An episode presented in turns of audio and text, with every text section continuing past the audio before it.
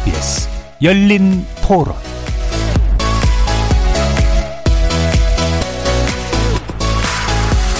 안녕하십니까. KBS 열린 토론 정준희입니다.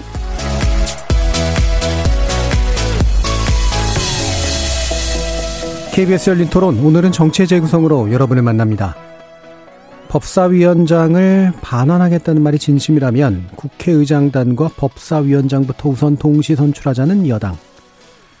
사개특위 구성 제안에도 응하지 않으면서 무조건 법사위를 달라고 우기면 단독으로 국회의장을 선출할 수도 있다는 민주당.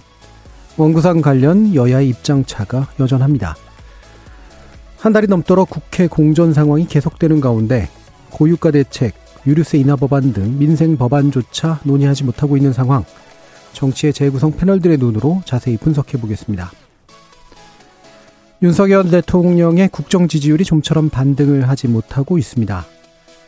아직 오차 범위 안에 있기는 하지만 추세상 부정평가가 긍정평가를 역전하리라고 보여서 취임 6주간의 지지율 추이를 한번 또 평가해 보겠습니다.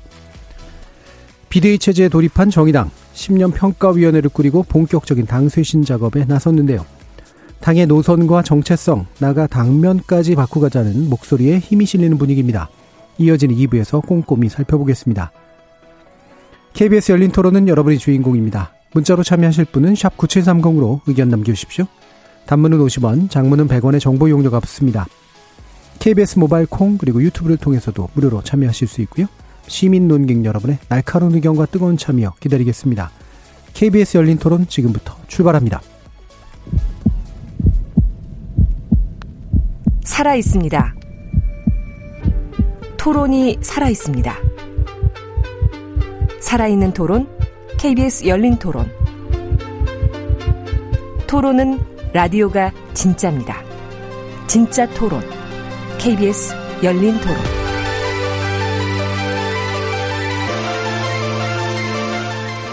정치를 보는 색다른 시선, 정치의 재구성 함께 해주시는 네 분의 논객 소개하겠습니다. 먼저 전남 순천 당협위원장이시죠. 천하람 변호사 나오셨습니다. 네, 전남 순천의 천하람입니다. 하헌기 전 더불어민주당 상근부대변인 나오셨습니다. 예, 민주당 하헌기입니다. 자, 정의당 전 서울시장 후보이기도 했습니다. 권수정 서울시 의원 함께 하셨습니다. 예, 안녕하세요. 정의당 권수정입니다. 이종훈 정치평론가 자리해 주셨습니다. 네, 안녕하세요. 자, 원구성, 음, 여전히 안 되고 있습니다. 음, 핵심은 법사위원장 자리이긴 합니다만, 여기에 대해서 여러 가지 조건들이 왔다 갔다 했는데요. 결국은 아직도 상호 간에 어, 공통점이 마련되지 않고 있는 그런 상태입니다. 천하람 변호사님. 네. 어떻게 보십니까? 일단 그래도 저는 민주당에서 법사위원장을 국민의힘에 양보하기로 하신 것 자체는 높게 평가하고요. 음. 그게 아마 가장 큰 산이 아니었을까 싶은데 그래도 원칙대로 또 국회의 좋은 선례를 지키는 방향으로 일단은 민주당에서 입장을 밝혀주셔서 저는 감사하게 생각합니다. 다만 현재 이제 저희 원내대표부 같은 경우에는 원구성 협상과 직접적으로 관련되지 않은 사항들, 뭐 예를 들면 뭐 그 검소한박 국면에 있어서의 헌법 소원 그 관련 뭐 여러 절차들의 취하 그리고 사개특위의 설치 이런 부분은 받아들이지 못하겠다라는 입장이거든요. 왜냐하면은 검수한박의 어떤 날치기에 대한 법적 평가를 받겠다라는 것이 저희 당의 기본 입장이고 거기에 덧붙여서 사개특위를 만들자라는 것도 그때 당시에 사실은 어, 민주당의 밀어붙이기의 하나의 부분 아니었느냐라는 생각을 저희 당에서 가지고 있기 때문에 어, 이런 원구성과 직접적으로 관련되지 않은 내용은 좀 빼고 논의하자라는 것이 기본적인 저희 당의 뭐 입장인 것 같습니다. 예. 자, 민주당은요? 하원기 부대변인? 예, 사실 저는 법사위원장 주는 게 맞다고 여러 차례 주장을 했고, 그래서 지지자들한테 많이 혼났습니다. 이게 다른 게 아니라요. 약속을 좀 지키자. 우리가 약속을 했던 건 국민의힘과 합의했던 것, 국민의힘에 약속했던 게 아니라 국민 앞에 한 약속 아니겠습니까? 그 약속을 먼저 지키는 것으로 쇄신을 시작해보자. 이런 의미였는데요. 국민의힘에 얘기하는 것도 똑같습니다. 우리도 약속 지킬 때니까 국민의힘도 약속을 좀 지키자라는 거예요. 뭐냐면은 뭐 헌법 소원, 권한쟁의 청구 이거 취사 이거는 저도 좀 이상하다고 생각합니다. 근데 사개특위 같은 경우에는 권성동 의원도 직접 사인을 했지 않습니까? 합의한 내용이고 약속을 했으니까 그 약속을 서로 좀 이행을 하자는 거예요. 그 검경 수사권 조정안 같은 경우에는 이미 법안이 통과가 됐고 보안입법이 필요한 상황이지 않겠습니까? 특히 국민의힘은 더 그런 입장이 있는 일 텐데 그걸 사기특위 설치해서 좀 논의하면 될 얘기고 서로 서로 합의를 이행하는 약속을 지키는 정치를 좀 해보자 이런 거고 지금 원구성을 거부하고 있는 건 누구냐면은 사실상 국민의힘입니다. 내일 필리핀으로 뭐 출국하신다면서요. 그 홍성동 대표가요. 네, 그게 예. 지금 전 굉장히 무책임한 태도라고 생각을 해요. 지금 이를테면은 국회의장과 법사위 먼저 선출하자라고 하는데 그게 실제로 지금 민생 현안을 처리하는 데는 별로 관계가 없는 권력투쟁적인 성격인 거거든요. 음. 그렇게 하지 말고 서로 양보할 건 양보하고 약속을 이행해서 민생 문제를 빨리 털자 이렇게 주장하고 있는 중입니다. 예. 필리핀은 왜 가시는 건지 좀 설명 좀 해주시죠. 아, 저도 솔직히 잘 왜, 가, 왜 가신 거예요? 뭐 대통령 취임하는 것 때문에 특사로 간다고 예, 예. 아, 그러세요? 예. 저보다 더 잘하시시네요. 예. 제가 윤핵관이 준비를 아니라는 게. 여기서 또 드러나나 싶은데.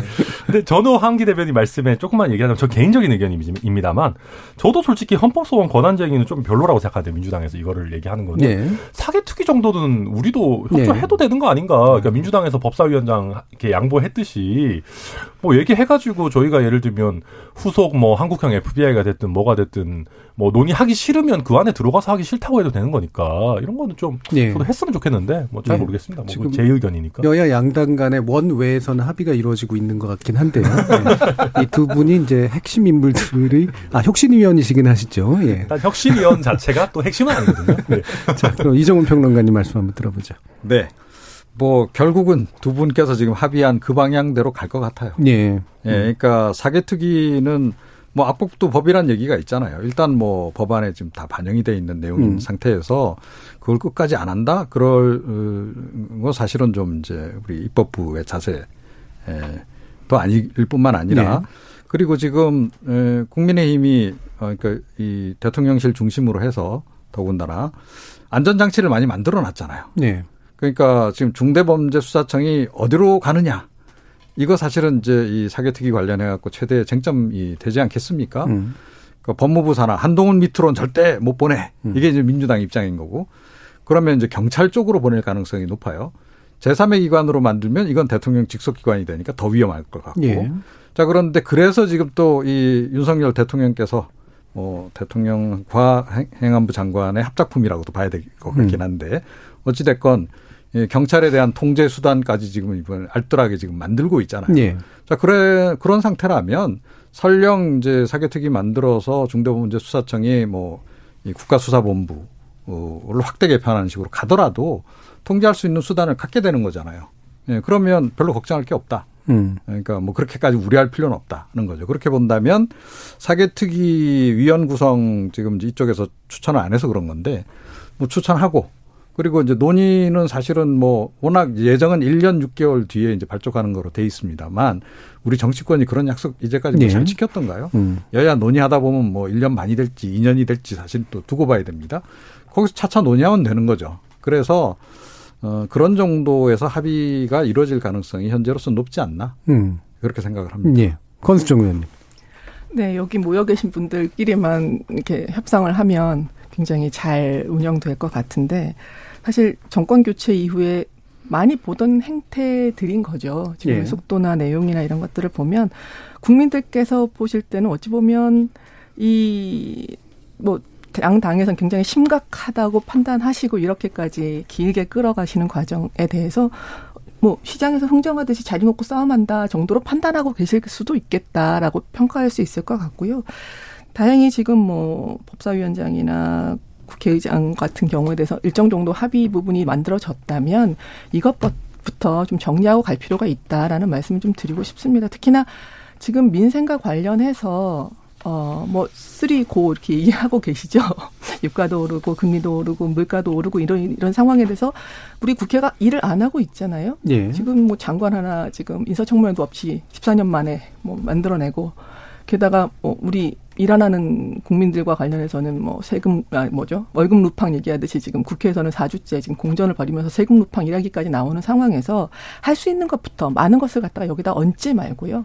일단은 뭐 법사위원장 관련해서도 그렇고 할 수 있는 거 먼저 처리하고 원구성을 한 다음에 거기서 이어가는 게 맞다라고 판단하고 있습니다. 특히 예. 이제 이 사기특위와 관련해서는 지금 민주당에서 일정 정도 이번 지방선거를 통해서는 판단받은 부분이 있다고 판단 생각하거든요. 그렇기 때문에 좀 속도 조절과 이런 것들을 좀 필요로 하지 않을까라는 또 일종 일종의 평가를 좀 내리고 싶습니다. 예, 사개특위 만약에 구성된다고 하더라도 어, 어떤 평가반 정책 평가를 받은 부분은 좀 고려해서 진행했으면 네. 좋겠다라는 네. 말씀까지 더 하셨는데 자 그러면 단도직입적으로 여당의 입장을 제가 한번 여쭤볼게요. 국회가 공전되는 상황은 대체로는 여당이 굉장히 싫어하고 안 좋아하는 상황이잖아요. 특히나 정권 초기에 이제 입법으로 풀어야 될 문제도 굉장히 좀 많은데 네. 아무리 시행령으로 푼다고 하더라도 지금 정부와 여당 사이에 뭔가 국회 공전을 둘러싼 입장 차이가 좀 있다고 보십니까? 어떻습니까? 저는 그냥 솔직하게 말씀드리면 그렇게 시급 패 보이지 않아요. 네. 제가 저희 당을 봤을 때도 약간의 패배 의식 같은 게 있는 게 아닌가라는 네. 느낌이 듭니다. 그러니까 음. 국회가 돌아간다고 해도 어차피 민주당이 압도적인 의석을 갖고 있는 상황에서 국민의힘이 주도적으로 어떤 입법 과제들을 수행해 나갈 수 있을 것인가에 대해서 대통령실과 국민의힘 모두 어느 정도 회의적인 생각을 갖고 네. 있는 것이 아닌가. 음. 그러니까 그냥 이거 뭐 제가 저희 당이지만은 내부에서 봐도 그렇게 막 급해 보이는 느낌이 네. 냉정하게 봤을 때 나지는 않거든요. 저는 근데 그런 사고 방식은 굉장히 잘못된 거다. 음. 왜냐하면은 어, 저희가 지금 이제 지지율 떨어지고 있다 뭐 이런 식의 얘기도 나오고 있지만 그러니까 저희가 사실은 그 지지율을 회복하려면은 저희가 민주당이 안 받을 수 없는 입법 드라이브를 걸고 민주당이 네. 그걸 발목 잡게 하는 프레임으로 가져가야지 사실 우리가 득점을 하는 건데 음. 지금 그냥 득점도 실점도 안 하고 그냥 가만히 있겠다라는 식으로 비춰질 수가 있어요. 뭐 모르겠습니다. 물론 이제 저희가 압도적인 여소야대 국면이기 때문에 국회가 안 돌아가고 있으면은 역설적으로 대통령의 시간이다. 뭐 이렇게 뭐 아주 단편적으로 보는 분들이 계신지 모르겠지만 사, 전혀 예. 사실이 아니거든요. 음. 그래서 저는 조금 모르겠습니다. 약간 의아하다라는 생각이 많이 드는 뭐 현재 국면입니다. 예. 그 제가 그래서 궁금한 게 원래는 사실은 정권을 가지고 있으면 행정입법을 계속해서 이제 밀어붙이면 야당이 아무리 수가 많아도 이거는 받고 이거는 못 받고 이게 이제 이 과정에서 정치적인 어떤 수들이 나오는 건데 과연 이제 지금 정부 입장에서 보면 그 장재원 의원 그래서 그런 얘기를 했는지는 잘 모르겠습니다만 어, 지금 여당의 상황이 어떤 건가? 또 정부도 이제 또 약간 미직지근하는 것 같다라는 생각이신 건데요. 어떠세요, 이정민 평론가님? 음, 제가 보기에는 음.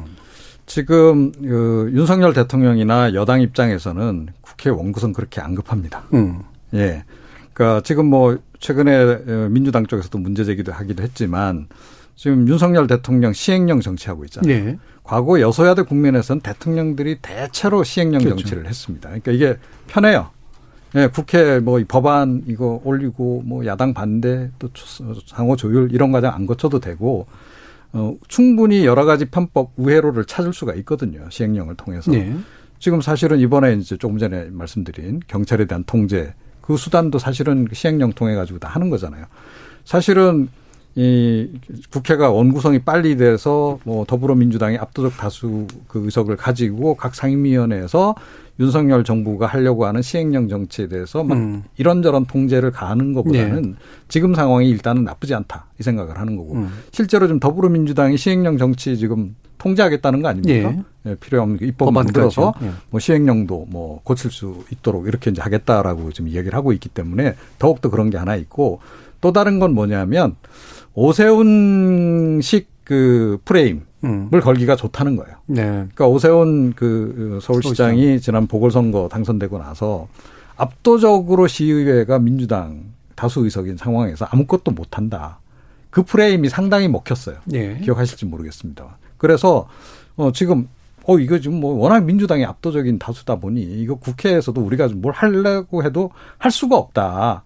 라고 차라리 여론전을 벌이는 게 정치적으로는 훨씬 더 유리한 거죠. 음. 사실은 이 국면이 그 다음 총선까지 간다면 그 총선 때 분위기 완전히 확 바꿔가지고 역시 입법부도 교체를 해야 정권 교체되는 거야.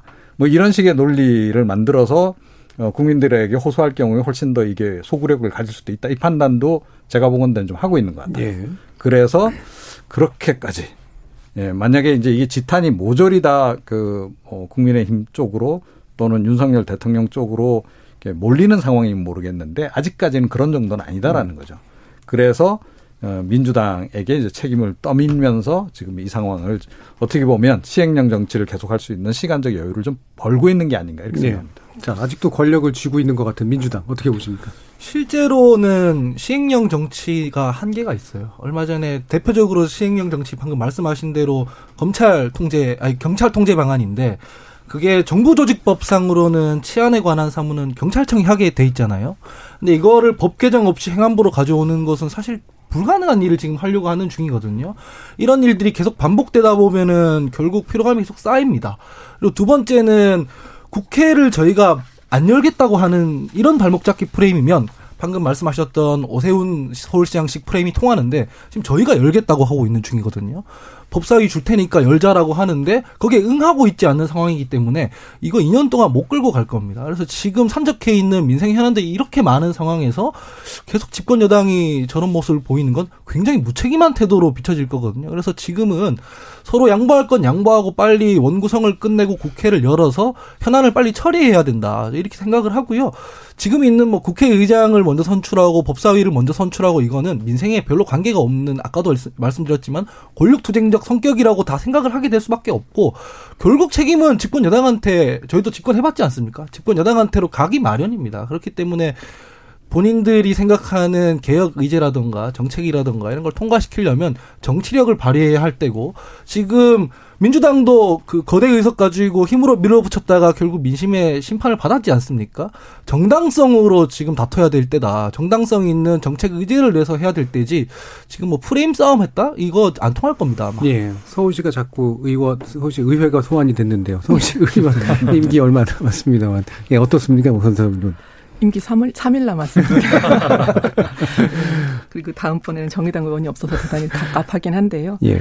말씀 주신 것 중에서 지금 집권 여당, 특히 이제 대통령께서 하시는 지금 방향과 관련해서는 국민들께서 이미 평가하고 계시는 부분이 좀 있는 것 같습니다. 최근 들어서 뭐 52시간 관련해서도 이제 뭐 행정부와 국회 그리고 또 이제 집권 대통령께서의 엇박자 등등을 보고 계시고 어, 여러 사안과 관련해서 이런 방식으로의 믿음을 주지 못한다는 것들이 또한 지지율로 또 지금 보여지고 있는 상황이기 때문에 원구성과 관련해서 이런 다른 방향으로서 정치를 해나가는 것들은 국민들께서 기다려주는 시간이 짧다라고 평가할 수 있을 것 같고요.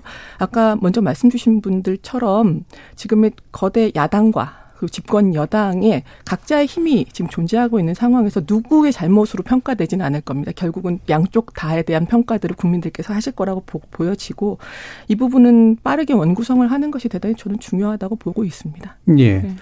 어, 원구성 과연 언제까지 될까? 이종훈 평론가님 아, 보통 뭐 이게 아, 결국은 합의하게 될 거다라고 보시는 것 같아요. 예. 뭐 안 하면 어떻게 되겠습니까? 예. 그건 뭐 그야말로 국민들이 이제 국회 앞에 다 모여서 이제 촛불 농성 할 수밖에 없는 상황이 돼버리잖아요. 음. 그런 상황으로까지 이제 그냥 방치할 수는 없는 거죠. 그래서 그 부분까지 어찌가 제가 보건대는 어찌됐건 여야가 지금 최대한 지금 그, 그 마지막 순간까지 힘겨루기를 좀 하지 않을까 싶어요. 예. 이제 하긴 하긴 할 텐데 조금 전에 말씀드린 대로 뭐 이제 사개특위 뭐 일단 위원 어, 그 선임하는 그런 정도 조건 음. 그런 정도에서 타결을 하면서 원구성으로 지금 갈 가능성이 예. 뭐 제가 보건데 높다고 생각하고 음. 시점은 모르겠어요. 시점은 음. 뭐 조금 더 당장은 아닐 수 있다. 이렇게 음. 생각합니다. 예. 안 그래도 지금 제안이 이제 왔다 갔다 하는데 이제 권성동 의원 원내대표 이제 조만간 안 계실 것 같기도 하고. 원래 원구성은 제가 국회에 있어 볼 때도 그랬지만 박 터지게 싸우다가 음. 마지막 일주일 만에 호로록 돼버리는 게 항상 그 반복되는 어떤 상황이었거든요. 네. 지금 공은 국민의힘에 넘겨놓은 상황입니다. 그러니까 먼저 제안을 했고 응하지 않는 게 지금 국민의힘이거든요. 사실 법사위만 해놓고 봐도 지금 힘 대결로 여야 다 풀 수 있는 게 없어요. 이를테면은 어, 법사위를 갖고 있어도 저희 민주당 입장에서도 그걸 힘으로 밀어붙여봤자 어차피 대통령이 거부권 행사하면 못하는 거고요.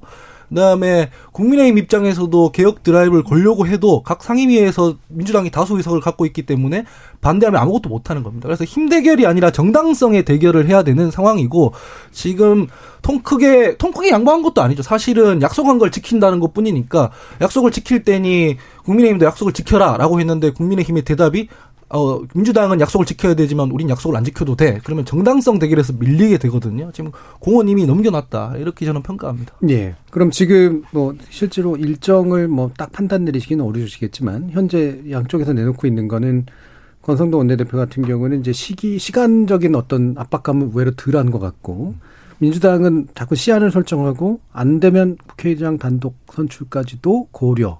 근데 물론 이건 공식 입장은 물론 아니긴 합니다만 거기 압박수를 살짝 높이는 건데 이게 또 민주당한테 좋을지도 잘 모르겠어요. 어떻게 보세요? 네, 뭐 단독 선출을 할 리가 없죠. 음. 네, 이제 하나의 어떤 정치적 레토릭이고 그걸 알기 때문에 이제 저희 원내대표단도 그렇게 급하지 않은 네. 어, 느낌이지 않은가 싶고요. 근데 뭐 권선호 원내대표가 부재한다고 해도 저희 원내 수석도 있고 계속적으로 이제 만나실 거니까 협상은 진행될 것 같고 제가 봐도 아무리 늦어도 7월 초 정도에는 타결이 되는 모양새가 나와야 되지 않을까라고 음. 생각이 됩니다. 어 그리고 아까 말씀하신 것 중에 뭐 저희가 원구성을 끌 뭐 무리해서 끌 이유는 전혀 없거든요. 그래서 음. 사개특위 같은 것도 적당히 이제 저희도 아마 합의하지 않을까 예상은 되고 어. 뭐 그렇죠 그렇습니다. 네, 그렇다고 해서 저희가 이제 무리한 시행령 정치 뭐 이런 얘기 하셨는데, 그러니까 이게 저희가 법안을 통과시킬 힘이 부족하다 보니까 그런 프레임에 빠져드는 거는 현실이라는 거는 인정하지만은 어, 그렇다고 해서 시행령으로 불가능한 것들을 하려는 건 아닙니다. 예컨대 치안 사무가 경찰청의 소관 사무로 돼 있다 해도 이미 행안부의 현재 직제상에 치안 정책관이라는 게 들어가 있는 거거든요. 그래서 그게 행안부에서 절대 못 한다 이런 건 아니기 때문에 나름대로 다 법률 검토를 하고 뭐 저희가 그렇게 아주 그렇게 터무니없이 하는 건 아닐 겁니다. 예. 네. 방금 뭐 그 얘기를 해주셨으니까 그, 그 이슈로 가보죠. 이종호 평론가. 아, 예. 그거 들어가기 전에 예, 예. 시점 관련해서는요. 예. 의원님들도 여름 휴가 가셔야 되잖아요. 예. 뭐 아시다시피 또 그 여름 7, 8월 달에 또 외유도 많이 가시잖아요. 음. 예산 받아야 외- 외유 또 가잖아요. 그렇죠. 예. 예, 그러면 원구성 해야 되는 겁니다.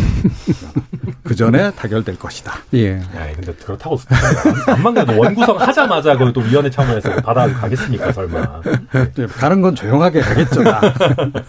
어, 상당히 설득력 있는 이유를 제시해 주시긴 하셨습니다만. 자, 시행령 정치의 대표적인 예로 지금 떠오르고 있는 경찰국 관련된 문제에 대해서 이어서 얘기를 해보죠. 그럼 권수정 의원님 어떤 의견이신가요?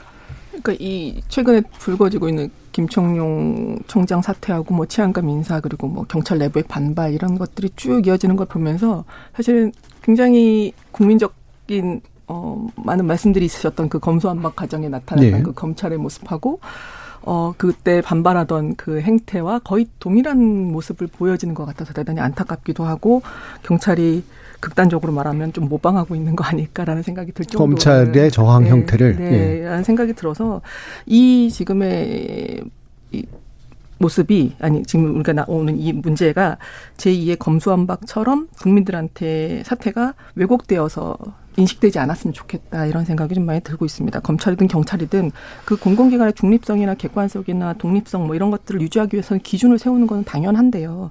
그 또한 더불어서 민주적 견제와 감시 통제 이런 것도 당연히 필요한 예. 부분이거든요. 그래서 문제는 그 검- 검수완박이라는 그 미중의 사태에서 이것을 독립성 중립성의 문제가 그 이 사태를 겪어가면서 과- 과연 해소되었냐?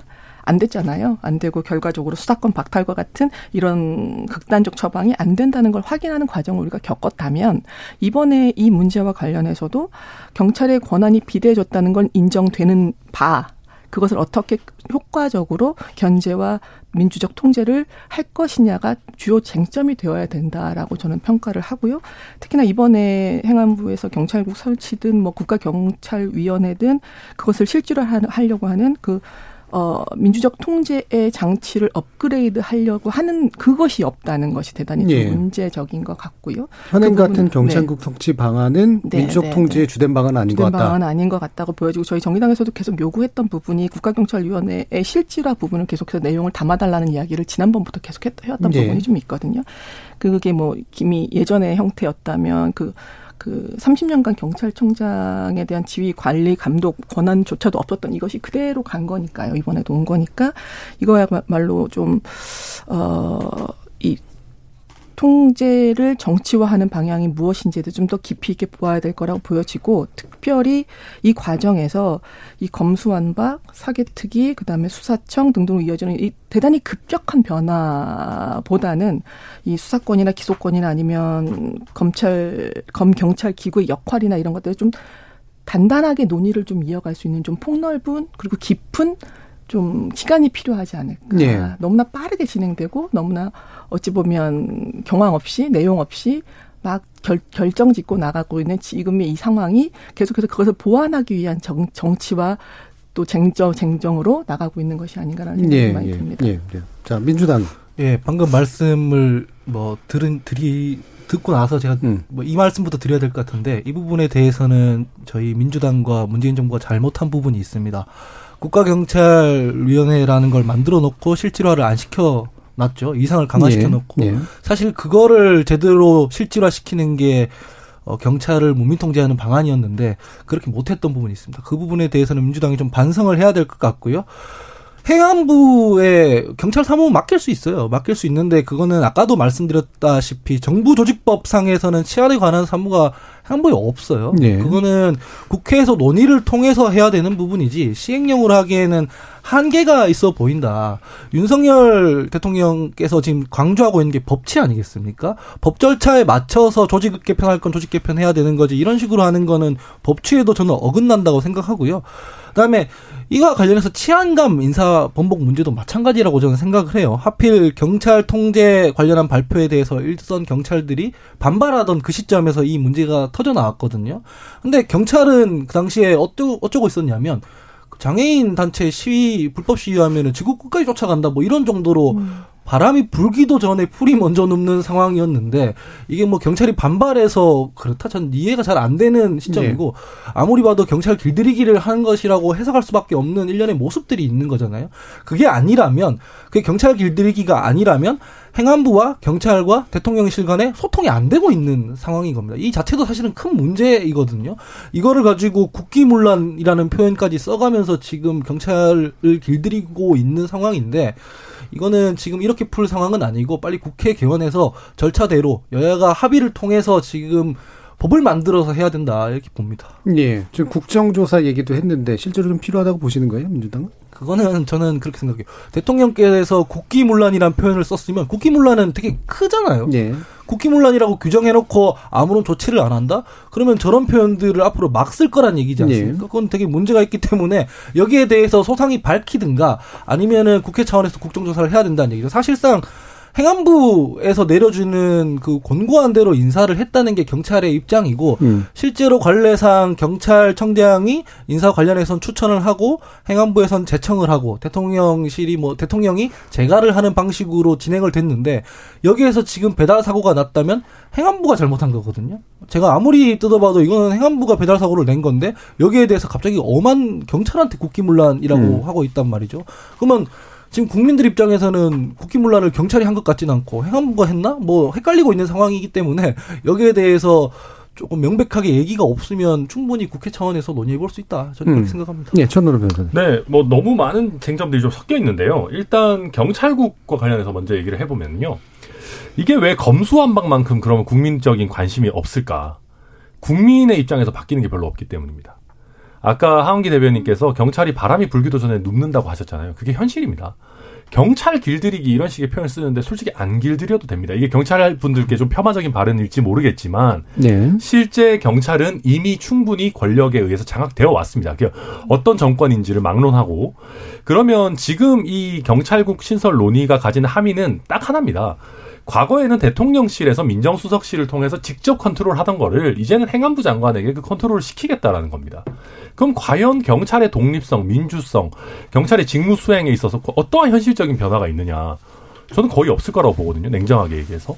그러면 대통령실이 직접 컨트롤하는 것과 행안부 장관이 하는 것 중에 그나마 둘 중에는 뭐가 나을까? 저는 그 중에서는 행안부 장관이 하는 게 낫다고 생각합니다. 예. 왜냐하면 대통령실 같은 경우는 의사결정의 구조 자체가 굉장히 폐쇄적이고 감사원 감사도 받지 않을 뿐더러 국회에서 불러서 나오라고 해도 거기 책임자가 제대로 나오지 않습니다. 대충 비서실장이나 민정수석이 나와가지고 얼버무리고 들어가거든요. 그에 반해서 행안부 장관 같은 경우는 감사원 감사도 받고요. 국회에서 물어보면 그래도 어느 정도는 답변을 해야 됩니다. 자료 제출 요구에도 더 폭넓게 응해야 되고요.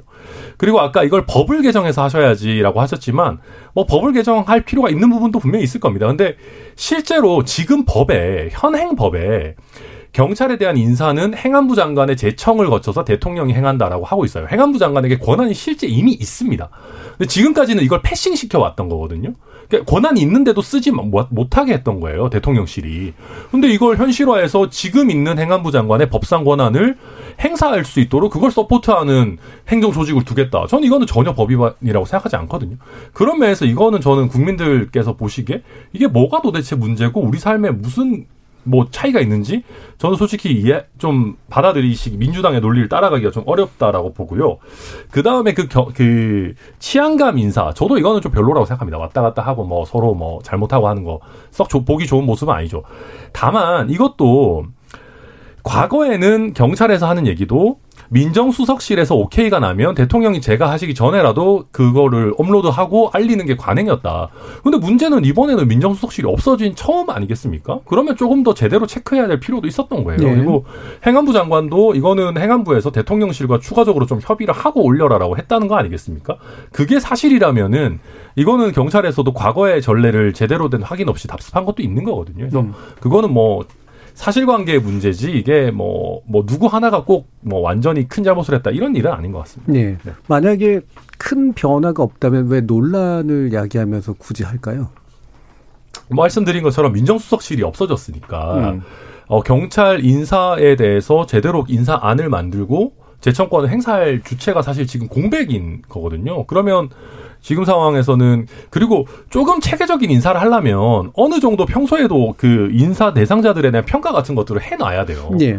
그거를 대통령실에서 다 쥐어 틀고 있는 것보다는 행안부 장관이 하겠다. 그러니까 마치 그 법무부의 인사정보관리단을 둬서 대통령실의 기능을 분산시키는 그 과정에 저는 일환이라고 생각하고 예. 있습니다. 굳이 말하면 실무적인 필요고 어, 사실은 그게 또 오히려 민주적 통제에 좀 더 가까, 그나마라도 좀 더 가까운 것 같다는 의견이신데. 자, 이종훈 평론가님. 저는 이 사안은 조금 긁어부스럼을 예. 좀 만든 격이 아닌가 이런 생각이 음. 좀 들어요. 어, 그러니까 굳이 뭐 안 그렇더라도 어차피 경찰 그 수사 권한이라고 하는 거는 넓은 의미의 대통령의 행정권의 한 부분인 거고 그러니까 검찰 수사권, 검찰 수사권 또는 기소권도 마찬가지지만 다 대통령이 기본적으로는 권한이 있는 걸 나눠줘서 대리시키는 거라고 네. 그렇게 봐야 된단 말이죠. 어, 이제 그런 면에서 이제 한 가지. 그리고 과거에 경찰 관련해서는 우리가 참 그 좋지 않은 경험이 있잖아요. 네. 이승만 정부 시절에 그 경찰 국가. 그거에 대한 좀 약간 그 좋지 않은 기억들이 좀 있는 상태에서 뭐 그 트라우마가 있음에도 불구하고 뭐 굳이 이렇게까지 음. 이렇게 무리하게 이렇게 할 필요가 있겠는가 음. 하는 거죠. 논란을 논란을 유발하면서까지. 어, 제가 보건대는 이거는 그 이상민 장관의 어, 좀, 지금 현 정부 내에서의 그 위상하고 상당히 좀 관련이 깊지 않나 이런 음. 생각을 개인적으로 해요. 예. 워낙 이제 실세 장관이다 보니 그 본인의 본인 차원에서는 뭐 대통령에게 힘을 실어주는 의미에서 이런 거를 기획했을 수도 있다라고 생각해요. 그리고 음. 뭐 장관 되고 난 다음에 뭐 이게 일종의 성과로 나중에 얘기할 수도 있겠죠. 자, 이제 이런 걸 그래서 조금 이제 제가 보건대는 과도하게 좀 이렇게 밀어붙인 감이 없잖아 있고 윤석열 대통령 입장에서도 뭐 이상민 장관은 제가 보건대는 그냥 막대하기가 좀 쉽지 않은 그런 상대가 아닌가 싶어요. 네. 어, 그래서 그냥 차라리 그냥 힘을 실어주는 쪽으로 그다음에 음. 검수완박 관련해서 어느 정도 대응하는 차원의 의미도 있기 때문에 지금 이제 그렇게 지금 흘러간 게 아닌가 이런 생각이 들어요. 그래서 네. 윤석열 정부 내에서의 권력 그 구조하고도 이건 상당히 깊은 사안이 아닌가 관련이 음.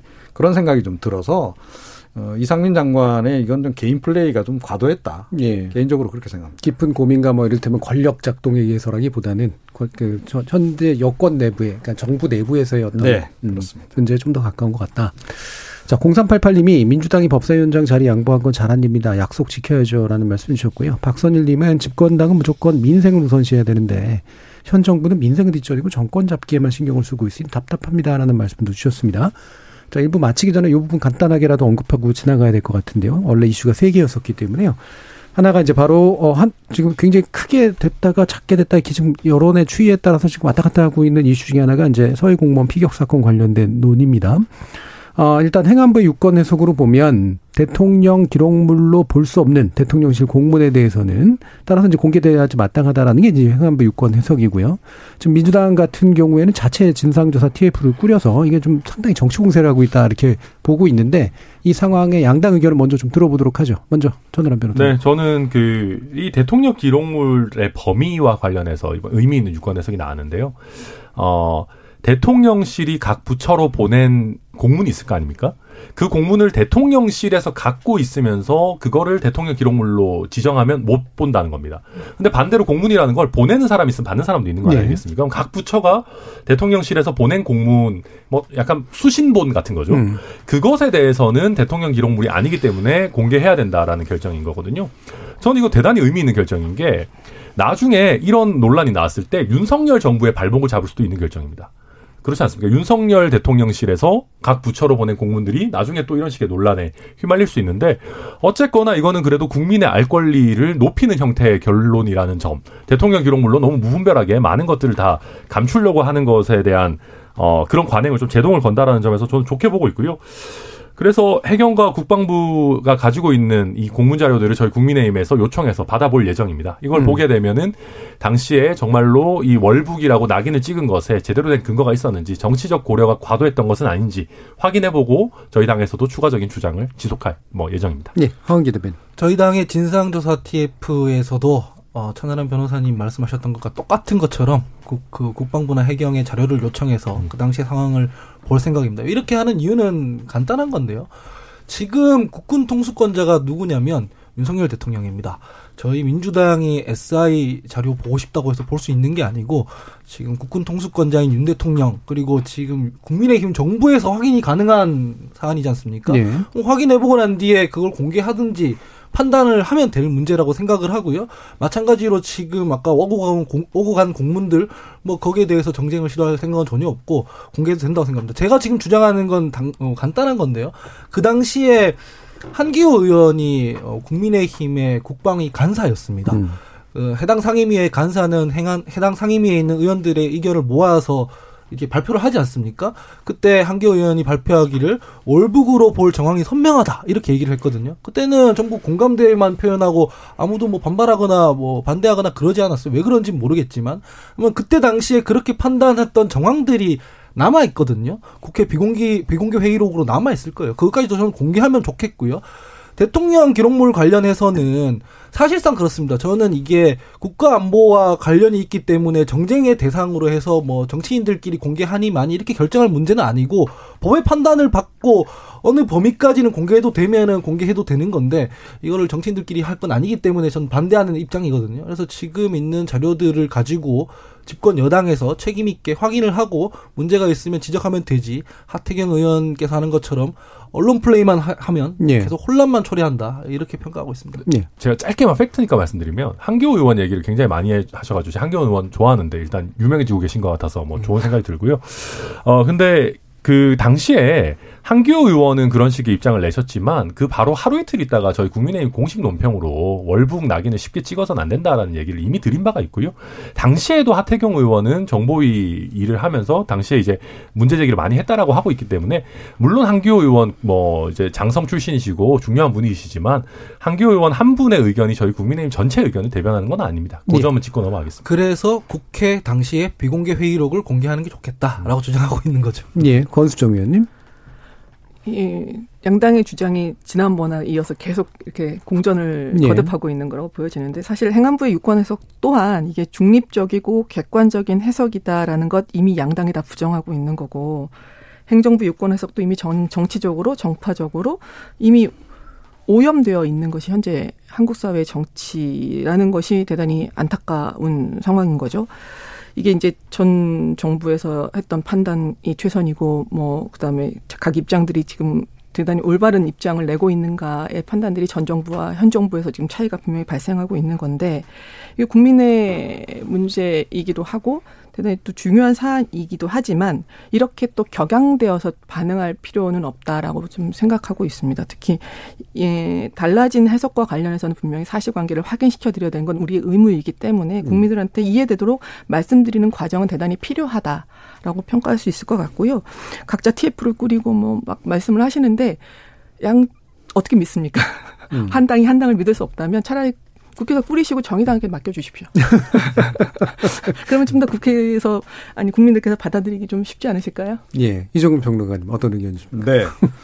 뭐 이 정도 되면 국회 특위 만들어야 된다라고 예. 생각합니다. 그러니까 뭐 각 당에서 TF 만든 거야 뭐 전부 다 아전 인수격 예. 해석 그리고 언론 플레이 뭐 이것만 하는 거 아니에요, 그죠? 근데 국민들은 진실을 알고 싶은 거 아니겠습니까? 그렇다라고 한다면 어, 특위해서 공청회도 열고 그래서 국민들이 뭐 전모를 다 알기가 어렵다 하더라도 최소한 국민들이 알아야 될 것들은 기본적으로 알려드리고 각자 판단을 내릴 수 있도록 하는 것이 이건 굉장히 중요한 사안이 아닌가 저는 그렇게 생각합니다. 예, 알겠습니다. 자, 일부에서 이 정도 세 가지 이슈를 가지고 현안 논의를 좀 해봤고요. 또 이어지는 이유에서 대통령 지지율 그리고 각 당의 상황들에 관련된 이야기 좀 더 나눠보도록 하겠습니다. 여러분은 KBS 열린 토론과 함께하고 계십니다. 토론이 세상을 바꿀 수는 없습니다. 하지만 토론 없이 바꿀 수 있는 세상은 어디에도 없습니다.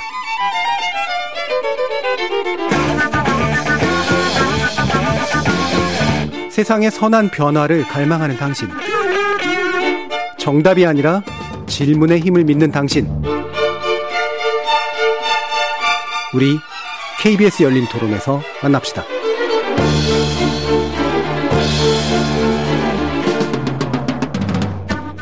KBS 열린 토론 정치 재구성 이종훈 정치평론가 권수정 정의당 서울시 의원 하헌기 전 더불어민주당 상근, 상근부 대변인 천하람 국민의힘 전남 순천 당협위원장 이렇게 네 분과 함께 하고 있습니다. 자 지금 윤석열 대통령 어, 출국 중이긴 합니다만 취임 6주 차에 이른바 데드크로스라고 부르는 현상에 가까워 보이는 일들이 좀 일어나고 있는데요. 아직은 이제 물론 오차 범위 내죠. 근데 추세상으로는 이제 하락세가 멈춰지지 않고 있다라는 점이 일단 중요해 보이는데 이종훈 평론가님 이 부분 짧게 평가해 주시죠. 네. 어, 이게 지금 이제 리얼미터 조사에서 이제 예. 나온 거죠. 리얼미터는 아시다시피 지금 뭐 정례 조사를 하기 예, 때문에 이제 우리가 추세를 볼 때 많이 참고하는 그런 조사 가운데 하나인데 어, 지난 20일부터 24일 닷새 동안 전국 18세 이상 2,515명에게 물은 결과 이번에 이제 결과 나온 걸 네. 보면 윤 대통령이 국정 수행을 잘하고 있다 응답이 46.6%, 국정 수행을 잘못하고 있다는 응답이 47.7%. 그래서 데드 크로스가 발생했다. 음. 예, 취임 이후 첫 발생인데다가 같은 조사에서 5월 4주차 때는 긍정평가가 54.1%까지 올랐었어요. 자, 이건 뭐냐 하면 이제 아시다시피 이제 취임 직후에 예. 일종의 이제 컨벤션 효과 같은 게 좀 있었던 거죠.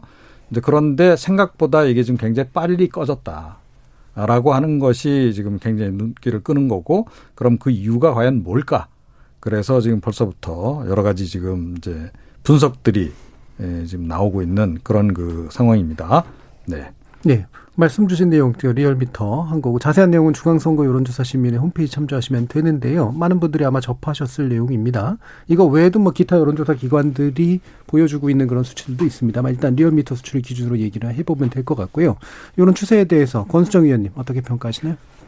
어, 이렇게 여론, 여론조사를 하고 그 평가를 국민들께 발표하는 것이 뭐, 어, 현대 정치의 필수적인 요소이기도 한 부분이 있지만, 이렇게 또 경주에 나온 경주마에 빗대면 좀 마음이 상하실지 모르겠어요. 하지만 그렇게 그 추세를 계속 말씀을 드리면서 계속 이걸 갖다 저희가 어떻게 평가해야 되는지를 이야, 이야기를 해 드려야 되는 것이 과연 옳은 것일까라는 좀 근본적인 질문을 좀 드리고 싶은 부분이 좀 있습니다. 이거는 사실 이 윤석열 정부 만의 문제가 아니라 뭐 문재인 정부 때도 그런 생각을 좀 가지고 있었는데 이렇게 일희일비 하는 것이 아니라 사실은 거기에 비춰지는 내용에 좀, 좀 저희는 좀 관심을 가지고 정책 모니터링을 하면서 그 세력들이 수용하는 그런 자세를 취하는 게 대단히 중요하다고 생각하는데 윤석열 정부 들어서서 경제 정책이나 남북 관계나 부동산 정책 등이나 아니면 또 그 중간 중간에 말, 말씀이 나오셨던 뭐 국기문란 발언이나 아니면 치안감 인사 발표나 등등에서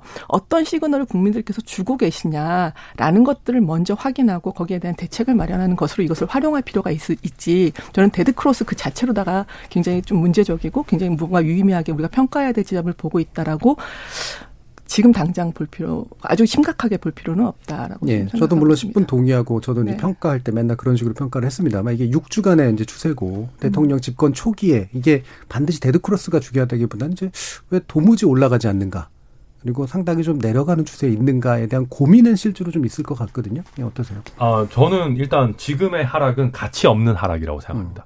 저는 지지율 하락 자체는 말씀하신 것처럼 반드시 뭐 꼭 나쁜 것만 아닐 수도 있습니다. 예를 들면 가치 있는 하락들이 있습니다. 음. 어, 국민들께서 고통스럽지만은 감내해야 되는 개혁이라든지 예. 어, 국민들의 어떤 인기 뭐 없는 정책. 그렇죠. 인기 없는 정책들. 인기 없지만 필요한 정책을 수행하느라고 지지율을 까먹는다. 건 좋은 정치입니다. 예.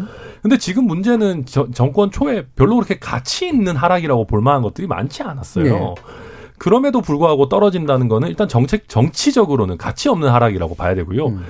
어, 대외 요인이 기본적으로 있을 겁니다. 아까 삼고 말씀해 주셨지만 일단 경제 상황이 가면 갈수록 굉장히 안 좋아지고 뭐 자이언트 스텝이니 빅 스텝이니 당장 내가 내야 되는 원리금 부담이 막 급격히 올라가고 저희 와이프께서도 지금 주식을 하시는데 요새는 이유 없이 화를 많이 내시거든요. 음. 그러니까 뭐 이유 이런 것 있는 화인데요. 아, 예, 뭐 그렇기도 하네요. 예. 그러니까 뭐 그런 여러 가지 외부 요인이 있겠습니다만은 기본적으로 그렇다 하더라도 정치를 잘하면 떨어지지는 않습니다. 음. 그러니까 최근에는 몇몇 문제들이 있었죠. 그러니까 경찰국 논란이나 이런 것도 있었고, 그러니까 이게 저는 내용에 있어서 그렇게 나쁘다고 생각하진 않지만 냉정하게 얘기해서 검찰 출신의 대통령이기 때문에 권력 기관과 관련한 얘기들이 너무 많이 뉴스에 나오는 것 그렇죠. 자체가 별로 안 좋습니다. 예.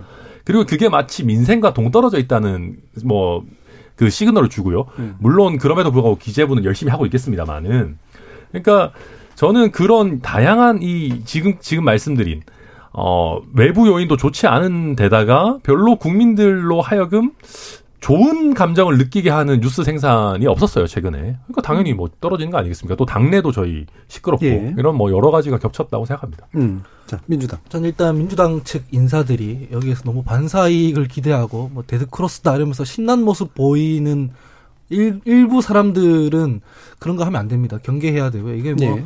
제가 봤을 때 정권 출범한 지 얼마 안 돼서 심판하려고 한다 이런 게 전혀 아니거든요. 어, 방금 천하람 변호사께서 외부 요인을 얘기해 드려 주셨으니까 전 내부 요인을 좀 말씀드리려면 어, 자세히 말하면 또 설명해야 되니까 이제 또 간단하게 말씀드리는 이런 겁니다. 저는 여론조사에서 부정평가 이후에 직무 태도가 끼는 걸 처음 봤습니다. 음. 대통령의 직무 태도가 이게 그 일반 근로자 입장에서 보면 뭐냐면 근태입니다. 근태. 예. 한마디로 말하면 지각, 뭐 잦은 술자리, 업무 내용 파악 안 됨, 뭐 타 부서와의 싸움, 소통 부재, 뭐 사모와 사모 팬클럽 뭐 이런 이런 것들을 다 아울러서 이게 반영이 된 거라고 예. 봐야 되는 거거든요. 이게 정치를 잘하고 못하고를 떠나서 대통령으로서 저런 모습 보이는 게 과연 맞는가 하는 그 짜증들이 있는 것 같아요. 그런 짜증들이 지금 켜켜이 쌓이면서 계속 추락을 하는 거고 이게 지금 선거 국면이 아니기 때문에 윤석열 정부를 심판하고 싶다, 대안을 찾는다 이런 문제가 아니라 지금 국정 운영 마음에 안 든다. 이렇게 하면 안 된다라는 시그널이라고 저는 해석을 하고 여기에 대해서는 좀 엄중하게 어, 정부 여당에서 좀 받아들여야 되지 않나 예. 생각합니다. 경제 위기란 외인도 있지만 대표적으로 내인으로 치자면 대통령의 근무 태도에 대해서 부정적인 평가들이 확산되고 있는 것 같다 라고 보셨는데 자 아까는 수치만 얘기해 주셨으니까 이제 평가를 한번 들어보죠 이종호 네. 평론가님 저는 삼재가 좀 겹친 것 같아요. 삼재 네. 첫 번째는 인사. 예 그러니까 인사 논란이 계속 끊이질 않았죠. 그러니까 장관 후보자 뭐 어, 처음에 그 어, 정했을 때부터 시작해서 그 이후에 검사 출신들을 과도하게 기용하고 또 좀 검사하고 안 맞는 직위에까지 기용한 기용을 한 그 것. 그 다음에 최근에 치안감 인사 관련한 논란까지 인사와 관련해서 이 논란이 끊이질 않는 것. 예. 이게 이제 하나 작용하는 것 같고요. 그 다음에는 좀 말씀드리기가 뭐합니다만 그래도 말씀드리지 아니할 수 없는 것이 여사. 음. 예, 여사 변수가 상당히 지금 어, 그 부정적인 영향을 많이 미치고 있다. 예. 그러니까 왜 그, 그, 어, 그, 좀 여사 관리를 이런 식으로 하는지 잘 모르겠어요. 음. 그러니까 지금 뭐 야당에서조차도 뭐 제2부속실 만들어서 관리를 하라라고 지금 얘기를 음. 하는데 그러면 그냥 얼른 받아서 그냥 하시면 될 걸. 예. 그걸 또 뭐 관저팀이라고 하는 또 이런 이름으로 해서 사실상은 보니까 제가 보기에는 거의 제2부속실을 꾸리신 것 같아요. 음. 그런데 그 구성원 이 전 문제가 될 수 있다고 봐요. 음. 그러니까 공식적으로 제2부속실을 만들게 되면 이제 공적 의전을 할 수- 하는 사람들, 잘 아는 사람들이 곁에 이제 달라붙어서 그 사람들이 주도를 어, 하게 되는 거 아니겠습니까? 그런데 뭐그 사적으로 과거에 이제 본인이 사업하던 쪽에 인연이 있는 분들이 와서 관저팀을 또 어, 꾸려서 또 그분들이 핵심적으로 활동한다 했을 때 공적 의전에 빈틈이 안 생길까? 그 사실은 이번에 이제 나토에 이제 함께 가셨는데 조마조마해 하시는 국민들이 상당히 많다 예. 하는 거. 이제 그 다음은 어, 세 번째로는 대표. 예. 네. 이게 뭐꼭 이준석 대표만의 문제 또는 음. 이준석 대표가 이 싸움을 시작했다라고 저는 생각하지는 않아요. 그럼에도 불구하고 이준석 대표 리스크가 상당히 많이 지금 작동하고 있다. 네.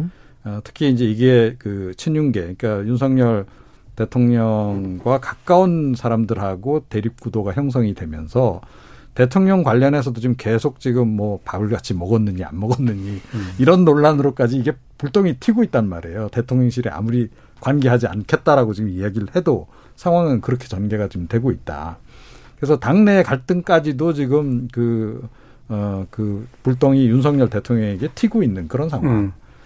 제가 보건대는 현재로서는 대략 이 정도가 아닌가 그렇게 음. 생각하고 뭐 좀 나쁜 그러니까 인기가 없는 나쁜 일이라기보다는 인기가 없는 정책을 집행하다 보면 당연히 국민들이 좀 불만을 가질 수 있고 지지율이 떨어질 수 있다라고 좀 보는데 지금 현재의 이런 지지율 추이는 사실은 그니까 그것도 아니다라고 저는 생각해요. 예. 그러니까 통상적으로 임기 초반에 그 뭐 역대 대통령들 굉장히 지지율이 높았었잖아요. 네.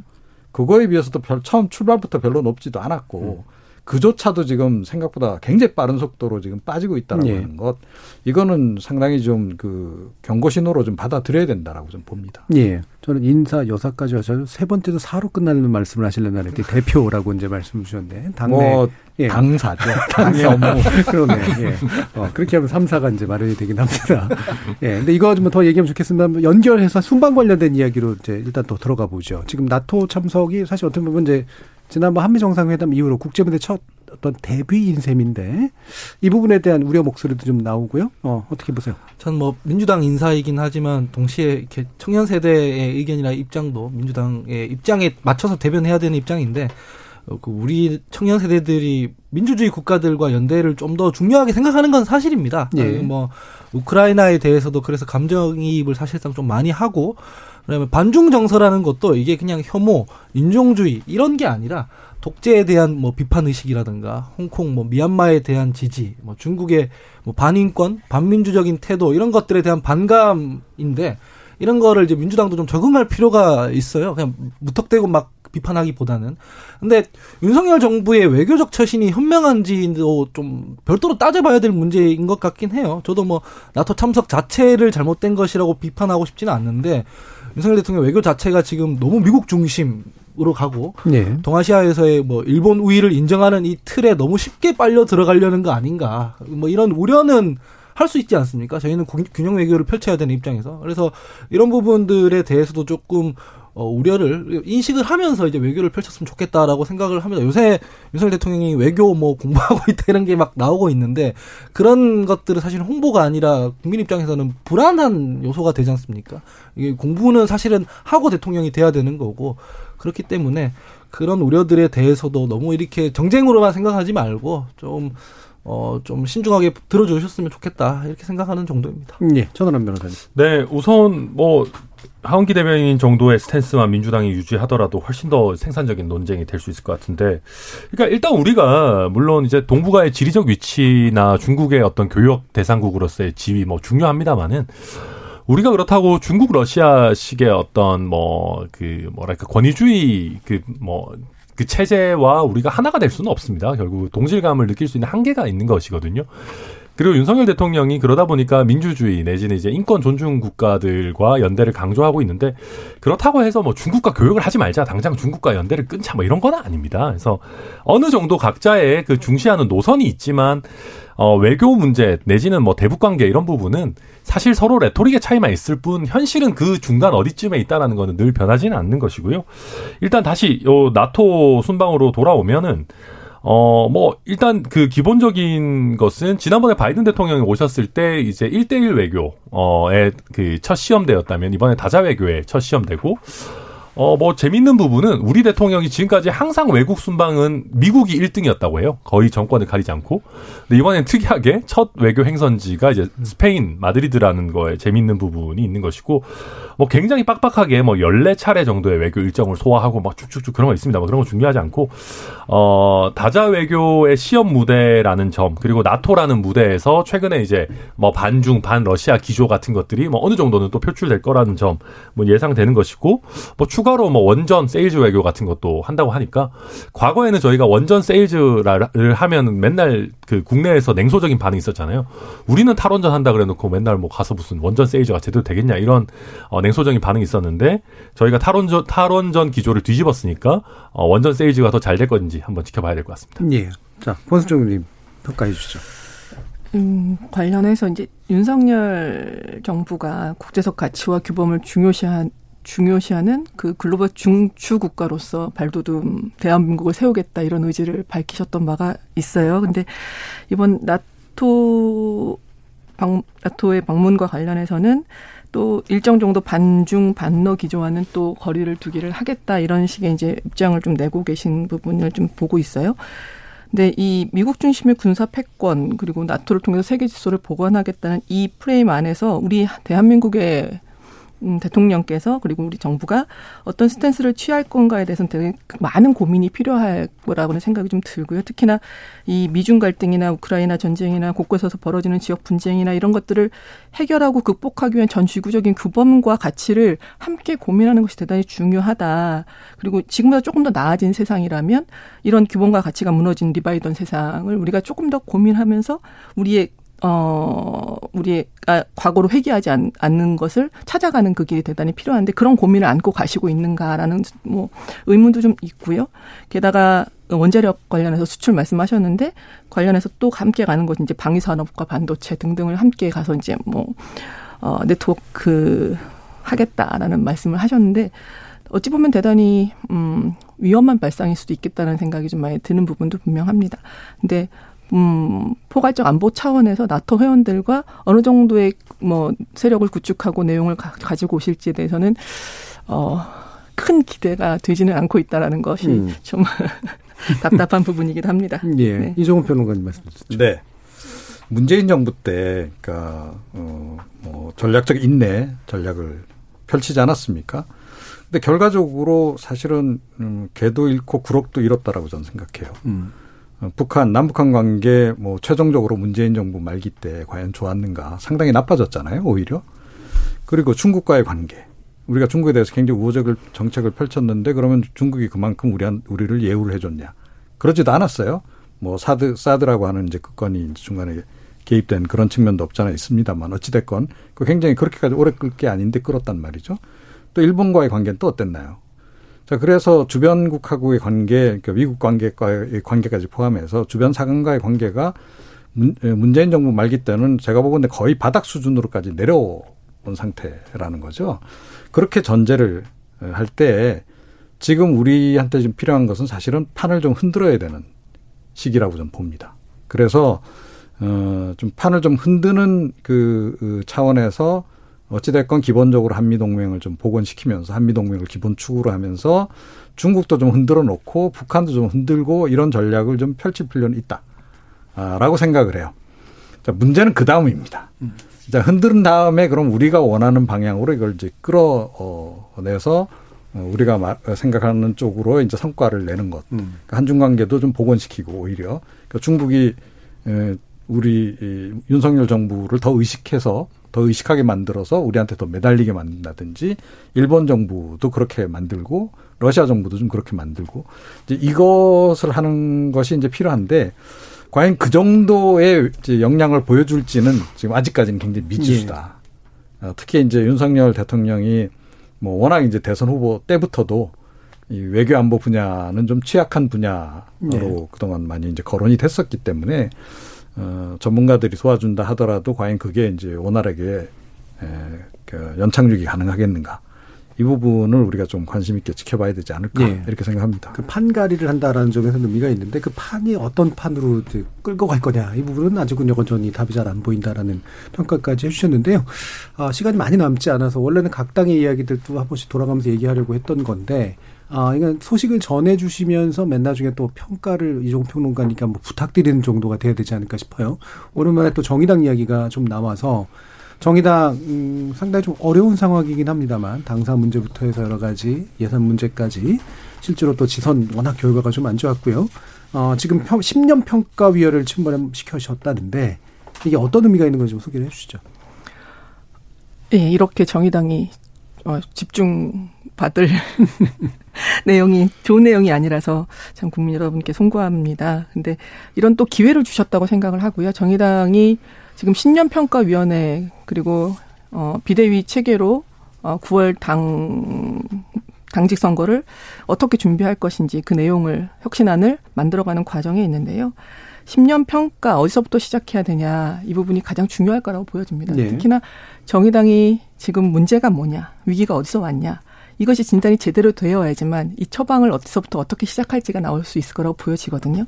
이게 중병인지 경병인지 뭐 아니면 정말로 불가 회생 불가능한 네. 것인지 외과적 질환인지 내과적 질환인지 암 환자분한테 뭐 감기약을 처방해서는 안 되는 것이기 때문에요. 여기서부터 출발할 수밖에 없을 것 같고요. 특히나 정의당이 지금까지 보여드렸던 노선 그리고 정당 내에서의 조직 문제 그리고 또 취지 기반의 문제 세 축으로 좀 자세하게 얘기를 듣고 많은 분들의 의견을 경청하면서 나가야 될 방향을 좀 볼 필요가 있을 것 같고 특히나 이제 10년에 대한 평가라고 이야기하지만 진보정당 정의당은 그 전에 20년 전체 진보 정당 정치 체제에 대한 전반적인 고민을 함께 담을 수밖에 없는 조건에 있다고 평가할 수밖에 없고 이것을 냉정하게는 바라보되 많은 부분에서 지쳐 있는 분들도 계셔서 대단히 냉소적인 부분도 많이 나오고 있어서 네. 이런 것도 좀 어 뭐 아, 뭐랄까 좀 하지 않도록 좀 노력을 하면서 평가를 진행할 것이라고 말씀드릴 수 있을 것 같아요. 근데 2022년 지금이 뭐 또 MB 때나 아니면 박근혜 정부 때나 흐름의 그 정부가 집권하는 시대라고 해서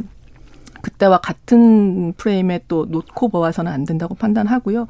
한국 사회가 놓여져 있는 지금의 지형 안에서 지금의 사회를 그래도 유지 발전시키기 위한 우파가 존재한다면 조금 더 다른 세상에 대해서 지금까지 굉장히 많은 많이 노정되고 있는 뭐 불평등의 문제나 기후 위기 문제 등등과 관련한 좌파적인 대한 정치, 대한 내, 내, 내용 그런 것들이 어떤 것이 가능할지에 대해서 충분히 여쭙고 정말 당을 뭐 배를 다시 뭐 어디 물 새는 데를 고친다 정도 수준이 아니라 정말로 새로 배를 만든다는 생각을 가지고 철저하게 반성하면서 그 안에서 새로운 어, 것들을 구축해 나가는 것이 필요하다라고 음. 말씀드릴 수 있을 것 같습니다. 그러니까 굉장히 다른 새로운 관점에서 평가가 필요한데 또 그렇다고 또 너무 몰아붙이면 내부에 지친 사람들이 또 떨어져 나갈 수도 있기 때문에 생기는 그런 고민들 함께 얘기해 주셨는데요.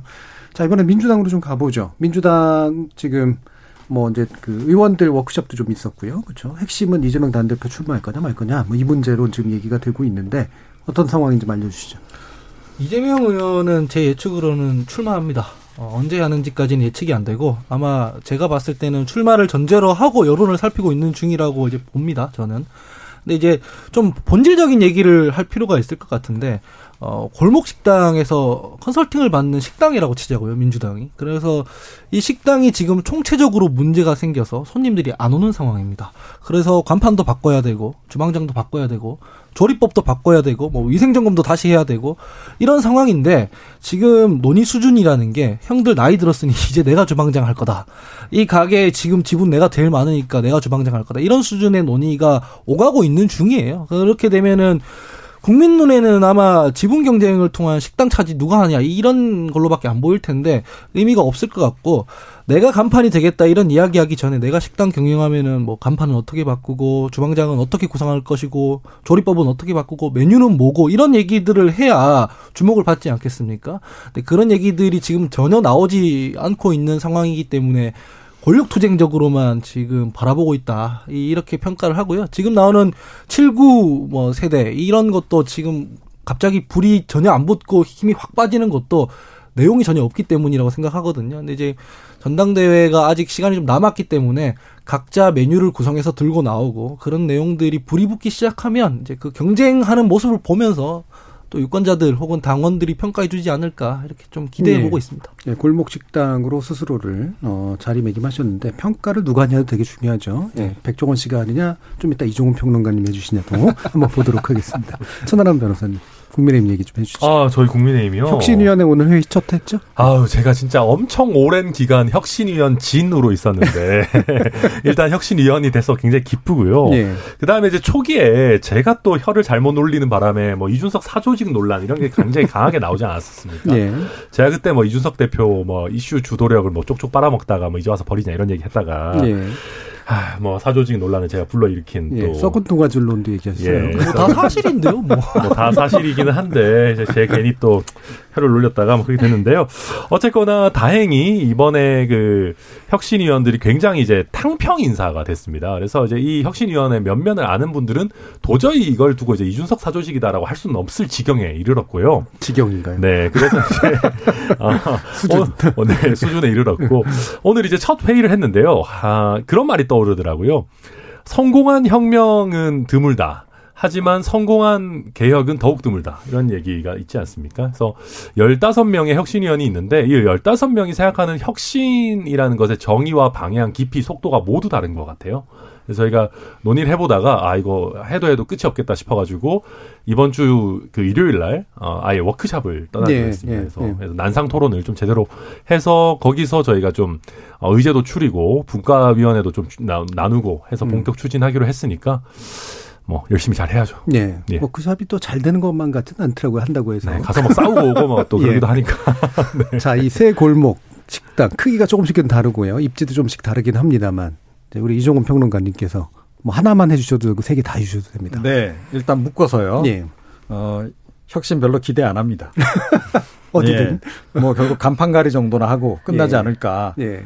뭐 그렇게 좀 생각을 하고요. 왜 그러냐면 지금 결과적으로 보면 다 내부자들 중심으로 해서 그냥 내부자들끼리 모여서 혁신하겠다는 얘기잖아요. 그게 혁신이 제대로 되겠습니까?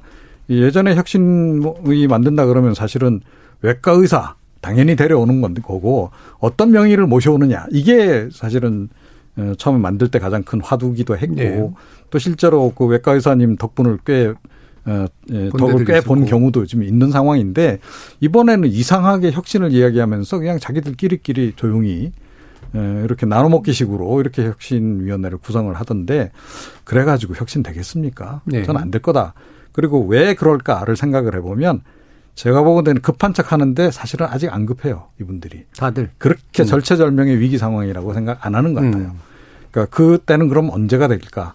이제 다음번 총선 임박해가지고 예. 어느 당이든 굉장히 불리한 상황에 이제 처했을 때 그 당이 아마 이제 좀 혁신을 해보겠다고 제대로 나서지 않을까 예. 이렇게 생각을 합니다. 예. 그리고 아, 딱히 이제 또한 곳, 한 곳만 좀 말씀을 드린다면 정의당. 예. 아, 전 늘 짠하게 생각하고 있습니다. 제가 뭐 진보 성향은 아닙니다만 그럼에도 불구하고 진보의 한 축은 분명히 존재해야 된다라고 저는 생각을 하고요. 1차적으로는 민주당 책임이 커요, 사실은. 비례의상 정당 만들어가지고 왜 정의당 의석을 다 쏙쏙 빼갑니까? 그건 이제 책임이 크다라고 생각하고, 어, 이제 그건 이제 외부 요인이고, 정의당 그러면 자체적으로 문제가 없느냐? 있죠. 그러니까 뭐 성비 관련한 그런 논란도 있기도 했었고, 그러니까 옛날만큼 참신하지가 않아요. 제 느낌을 말씀드리면 특히 이번 지방선거가 거의 전멸하는 걸 보고 저도 굉장히 충격을 많이 받았고 또 어떤 기자가 묻길래 제가 답변을 하기도 했는데 사실은 지역 공약의 그 이른바 생활 공약이 정의당이 굉장히 강했어요. 예. 예. 근데 물론 이제 그 이후에 거대 정당들이 그 어, 좋은 공약도 싹싹 다 빼가는 측면은 있, 습니다 그럼에도 불구하고 더 연구 개발을 해서 더 새로운 걸 계속 내놨어야 되는 음. 거죠. 어, 그런 측면에서 조금 게을렀던 측면도 없잖아 작동한 게 아닌가. 그런 예. 점에서 노력을 좀 하셔서, 하셔서 정의당도 빨리 제자리를 찾았으면 예. 좋겠습니다. 그러니까 새로운 그 나름의 독자적 골목밥집을 운영하고 있는데 예. 거대 브랜드를 가지고 있는 프랜차이즈 업체들이 빼갔다. 메뉴를 빼간 거죠. 네. 알겠습니다. 예, 새로운 메뉴를 다시 한번 또 개발해 주셔야 되지 않을까 싶은데요. 자, KBS 열린 토론 정치의 재구성 월요일 코너 어, 이것으로 모두 마무리할까 합니다. 오늘 함께해 주신 네 분 천하람 국민의힘 혁신위원 하원기 전 더불어민주당 상균부 대변인 권수정 정의당 서울시의원 이종훈 정치평론가 네 분 모두 수고하셨습니다. 감사합니다. 감사합니다. 감사합니다.